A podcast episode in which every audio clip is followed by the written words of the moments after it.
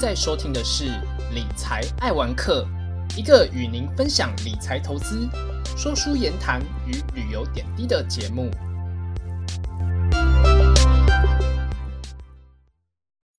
大家好，这是汤姆学理财的第7集，我是主持人汤姆。刚好呢，最近进入到农历7月，也就是我们一般所俗称的鬼月。那鬼月是怎么来的呢？相传古时候呢，7月不仅不是鬼月，反而是大吉月。直到明太祖朱元璋因为笃信风水，想要占7月吉利之天时为帝王所用，因此呢，刻意去散布说7月是一个不祥之月的一个说法。于是派人假冒道士卖符，谣传7月是不吉祥的鬼月。后来明朝时呢，人们有开始移民到了台湾，也完整移植这样的一个民俗的习俗。而至于道教的说法，则是说因为掌管地狱的地官寿诞是在农历的7月15号，他起了慈悲心，释放了这个狱中的众鬼囚们，可以重返人间，享受一个月的香火施食。而说到鬼月呢，除了一般大家所知道会在鬼门开，也就是农历的这个7月初1、七夕7月初7，以及中元节的农历7月15，还有鬼门关的这4个日子去做祭祀之外，那你还知道鬼月有什么样的一个禁忌吗？那我们这边就来分享几个常见的这个鬼月的禁忌包含像是不宜进水，避免到这个溪边或者说是海边去戏水。虽然说呢，现在正值这个炎炎夏日玩水消暑是一件非常棒而且享受的事情，但是也因为相传鬼门开之后会有所谓水鬼抓交替的这种现象，也因此呢，许多长辈都会告诫说水边凶灵充斥，避免成为水鬼抓交替的对象。所以呢，7月份如果你要去海边玩水的话，一定要记得注意安全，尽量到有这种救生员或者说是相对安全的水域去游玩另外呢，第2个禁忌就是说不宜靠墙边走，也不宜乱泼水相传所谓的摸壁鬼喜欢沿着墙壁走，所以在鬼月期间尽量避免靠着墙走。还有一个说法就是说，晚间的时候不要把这个水往外泼，不要泼到外面的墙角，以免泼到好兄弟，因为好兄弟无所不在如果你一不小心侵犯了他，如果真的要泼水的话，至少也要说一声，提醒好兄弟能够及时的去避开。另外呢，第3个禁忌则是说避免去医院，因为医院一般被视为是一个阴气比较重的地方经过生老病死，算是一个阴阳交界的地带，容易去聚集这种鬼魂所以有些人会劝奉说，这个鬼月的时候尽量去避免探病，也避免开刀避免就是说开刀见血而不吉利的这样一个现象。而另外呢，还有就是说也避免这种鬼月的时候去所谓的半夜乱拍照半夜就是庆生这种，因为这种晚上相对它是一个阴气比较重的时间它一可能拍一拍，可能不小心拍到一些不该拍到的东西，那就比较尴尬了。那另外呢，也建议就是说在窗边不要去挂这种风铃，半夜不要去吹口哨，因为透过这些声音容易去吸引到不同空间的这些众生们让人以为说就是你是不是想要召唤一些不是这个空间的众生想要来的这种意思那另外呢，其实在这种7月也被视为是不宜买房买车搬家等等这种只要是这种喜庆的这种事情都会相对比较不吉利那买房买车或者说是做一些买卖上如果都不适合的话，那在投资股票上是不是也会相对不顺利？其实根据学术的研究宗教的迷信还有投资人这个情绪已经被研究证实说它其实是跟股市有关系。例如说在西方这个迷信里面13被视为是不祥的数字。根据美国北卡州的这个压力管理中心和恐惧研究所就指出至少超过 10% 的这个美国人害怕数字13，而且甚至大约有2100多万人更害怕每年这个13号星期五，因为13号星期五就被视为是一个不吉利的日子，因此人们也会避免在13号星期五去搭飞机旅行、结婚，甚至是进行重要的这个商业交易，也因此造成每个这个13号星期五平均来说大约都有10亿美元的这个商业的损失。而在华人社会里呢，最为人所知的这种数字迷信就是透过谐音去区分所谓吉利或不吉利的数字。例如说像8，因为谐音像发，所以代表很多事情都会朝正向发展，例如事业蒸蒸日上，一路发这种意思，因此呢也被视为是一个吉利的数字。反之来说的话，像4就是因为它的谐音接近死而被视为是一个不吉利的数字，例如像很多的建筑，譬如说像旅馆啊、医院等等，都会舍弃掉4楼。当然还有许多各式各样的一个迷信啊。如果听众朋友们有知道其他迷信的故事的话，也欢迎在本节目的 Firstory FB 或 IG 的贴文下面留言跟我们说咯。那回到我们这一次的主题啊，叫做鬼月。而对于台湾人来说啊，鬼月投资股票到底是不是真的报酬会比较低呢？绩效是不是真的会比较不好？那这个问题就很有意思了啊。那其实我正好也看到有一篇在讨论跟这个主题有相关的一个论文，它的论文的名称叫做宗教迷信和股市的相关性，以台湾为例。这一篇的论文研究就有讨论到鬼月和股市交易量以及报酬之间的关系哦。这篇研究用了这个1997年到2017年这个资料去做一个分析，就发现到说呢，单纯以这个事件日去进行回归的时候，在鬼月以及鬼门开的当天都有出现显著交易量下跌的一个现象。其中呢，由于鬼门开当天呢更具代表性，下跌的幅度也更为显著，平均下跌的幅度大概是350千股，鬼月平均下跌幅度则是208千股。此外呢，这个迷信呢也导致规模较大的公司会有更显著的一个下跌。在鬼门开当天以及鬼月下跌幅度分别都约有这个323千股以及54千股。虽然这个研究也指出说，越年轻的公司越容易受到这个迷信所影响。那另外呢，在产业的部分呢，金融相关的产业对于这个受到鬼月的影响相对是比较显著而且大的，而其次则是通讯的产业，而其余产业呢则没有显著的影响。然而呢，不同于这个交易量的部分，在报酬的部分，其实在鬼门开或者说是鬼月区间却没有明显显著的下降，而且呢，在考量到这个规模以及公司的这个年龄之后也没有显著的变化。而这篇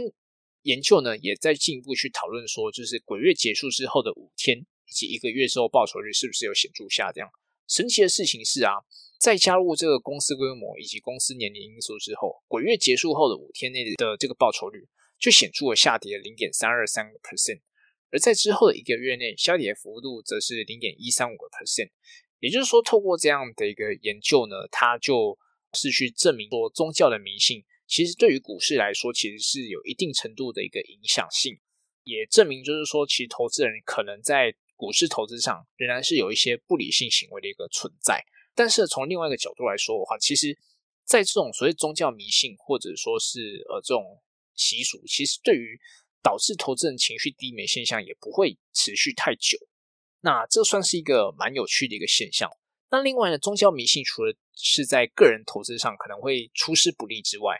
那如果说对于一个企业经营者来说，如果说他过度迷信的话，其实也会对于公司的财务上会造成相对的一个影响跟伤害。另外我就看到有一份台湾的一个论文研究，就是经理人迷信对于公司财务绩效的这个影响，他就统计了台湾上市柜公司在决定公司的这个股票发行的日子是不是会去刻意去选农民历上的交易的吉日，并且以这样的一个行为去判断说公司的经理人是不是有迷信偏好的一个现象，再去进一步去分析说这样的迷信对于公司财务绩效影响的这个因果的关系。那这篇研究也发现到，就是说迷信的决策其实对于公司的财务绩效其实是具有负面的影响性。也就是说，如果公司的管理阶层对于这个迷信有隐含的偏好的话，其实公司的这个长期的这个财务绩效会相对来说比不迷信的公司来的稍微差一些。那同时这样的现象呢，其实在跨期的这个情况也会有影响。那经理人的迷信对于公司的绩效呢，其实也会有一定程度的一个关系。而除了宗教的迷信之外呢，根据一些学术研究也发现到说，人的非理性的行为啊，可能会受到天气、情绪等等不同的因素所影响，而进而反映在这个股市的表现上。也因此呢，传统的这个财务学就是假设说人是理性的状况，也因此而被打破。而开始呢，有所谓的研究人性的行为财务学，或者说是行为经济学就开始顺势而起。而关于行为财务学的一些比较有趣研究人性的一些现象呢，我们会留到之后的一些说书或者是理财的节目再去跟大家做一个更进一步的介绍。那这一集呢，我们就来归纳几个结论，包含像是呢鬼月的一些禁忌，就是包含像是不宜进水啊，避免到海边啊、溪边去玩水啊、游泳等等。那也不适合去靠墙走，不宜去乱泼水，也尽量避免去医院，也避免就是说可能半夜乱拍照啊、庆生啊，或者说是窗边也不适合去挂风铃或者吹口哨，那甚至是不宜去买车、买房、搬家，那基本上就是所谓的喜庆啊相关的一些诸事都不太适合啊。那另外第二点呢，就是说根据台湾的一些学术研究也发现到，就是说鬼月以及鬼门开的时候，它的交易量有显著下降的一个现象。报酬率呢，在鬼门开以及鬼月的这个期间其实没有非常显著的下降啊，反而是在鬼月结束后的5天到1个月内，反而有比较显著的一个下跌的现象。那透过这样的一个研究，也就去证明就是说宗教迷信呢，其实对于这个股市啊会有一定程度的一个影响性啊。第三点则是说，传统财务学呢其实会去假设说市场的这个参与者都是理性的，然而呢人在行为上其实并不一定是完全理性，使得这个行为财务学也应运而生了。而这一集的彩蛋时间呢，其实我们聊到鬼月，那我们其实就来聊聊最近这个全台鬼月蛮惊悚，但是也还算蛮有趣的一些展览的活动，让喜欢挑战自己胆量还有恐惧极限的朋友能够去看看咯。那我们这边呢分成2大类型，包含所谓的展览类以及活动类的部分。那以展览类来说呢，其实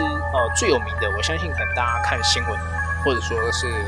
看一些报道，其实可能也都有看到，就是说目前鬼月曝光度最高的一个展览，就是在台南的亚洲的地狱与幽魂展。这个展览它原本是法国凯布朗利博物馆在这个2018年所推出的这个亚洲的地狱幽魂的这个特展，从一些传统的文物啊、艺术作品延伸到一些最新的流行的文化创作，透过一些深入浅出的方式，让参观的这个人呢能够了解到这个数个世纪以来亚洲对于这个未知世界的一些想象还有一些恐惧。那在这个亚洲东方世界里面，有许多的一些鬼怪的故事啊、灵异故事等等，透过代代的相传以及一些文学记载啊、戏剧、电影的一些演出或改编，来让人们更加认知到这样的一个就是非自然的一个力量啊。那这个巡回展呢，来到台湾之后，其实也加入一些台湾视角的一些叙述。例如说，在日治时代的时候啊，台湾其实对鬼的形象就有受到日本的影响。那日本的这种文化呢，也就说明到，就是说像是什么白衣长发的女鬼的形象，以及南投妖怪村的这种盛行的现象。那另外呢，经过这种传统宫庙的这种民间信仰的转化，许多传说还有文学故事就开始去形塑出台湾原生鬼怪的样貌，例如说吃孩子这种手指头的虎姑婆啊，或者说是在这种丛林里面有这种所谓的猛禽啊，这种许多鬼怪的诞生呢，很多时候呢，就是说应该说我们并不是说它没有啦，就是说宁可信其有，其实它某种程度也算是具有所谓的历史事件的寓意以及这种警示提醒的一个作用。这个展呢，其实也蛮有趣的，就是它算是禁止就是人们就是说可能穿戴一些这种道士的一些这种服装啊，或者一些法器等等去参观哦，所以也算是一个蛮特别的一个展。那它目前展览时间是从今年6月25号到10月16号，展览地点是在台南市的美术馆的2馆。那你也可以透过线上购票或者说是现场买票的方式能够去参观。如果线上买票的话是150块，现场买票的话就是200块。这个展也是一个蛮有趣的展啊，所以也蛮推荐大家可以去看看。那另外，如果说你不想跑那么远，想要在这个大台北地区看这种相关的一些鬼怪相关的展话呢，这边呢其实就有3个展其实可以去看啊，都算是在整个大台北地区的。在新北展览来说有2个，一个是由这个世界宗教博物馆所举办的这个生死昼夜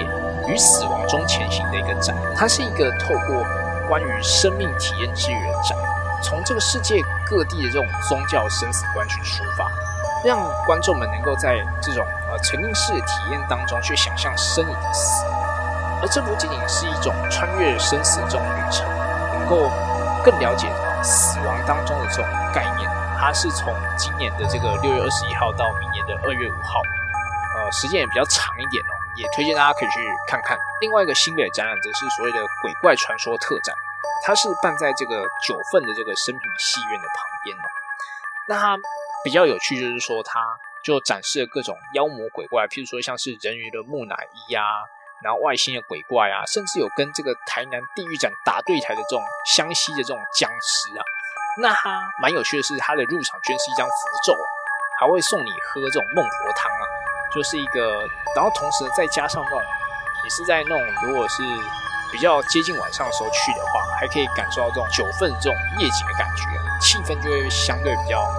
冷啊，比较凉一点。那它展览来说啊，是到今年的年底哦。那另外一个在台北有一个展览，就是在国立台湾科学教育馆所展出的《民雄鬼屋》的实境体验的特展，它就结合了今年推出一部《民雄鬼屋》的电影来去搭配去做一个展览，也是透过一个沉浸式体验，让你去知道说这个民雄鬼屋的一个故事啊。那另外呢，在活动类型的部分啊，则是在台南刚刚所提到这个亚洲地狱的这个与幽魂的展览，它有规划这个破地狱百鬼漫游 cosplay 的这个午夜专场，分别呢是在7月30号、8月13号以及8月27号的这个礼拜六的晚上9点到12点哦，在这个台南市美术2馆有这样的一个 cosplay 的这个专场活动。那另外呢，还有两个活动都是在台南哦，一个是在这个就是台南市的一个包车的这个行程，它就是所谓的208式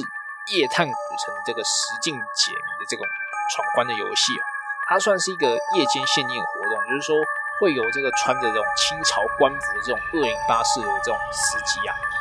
带你去就是到处去做这种闯关解谜的活动。那算是一个在鬼月体验这个活动也是一个蛮有趣的一个体验啊。那另外呢，就是在一个台南限定期间，这个 Jets 嘉年华也有引进这个所谓的沉浸体验剧场，叫做失忆站。那这个失忆站呢，他们也有举办一个 VIP 之夜，透过这种沉浸体验剧场能够让你去体验类似像在看电影失忆站有关的这种就是丧尸啊，这种跑来跑去这种冒险的感觉。那它的活动时间是在8月6号到10月10号。那另外一个活动呢，就是在墾丁，它是在墾丁鬼屋里面所举办的，就是它透过一个类似像你在游乐园会玩的这种就是大型鬼屋的这种体验，来去让你有一种身临其境的感觉哦。那它的活动名称叫鬼屋之蓝色魅影。那透过刚刚所介绍，大概有就是差不多8个活动啊，其实你都可以去体验看看，就是各种不同鬼月惊悚这种展览啊，或者说是活动。那如果你有去的话，也欢迎在我们的这个Firstory 或者说是 FB IG 分享你的照片以及心得哦。这一期就到这边，谢谢大家聆听。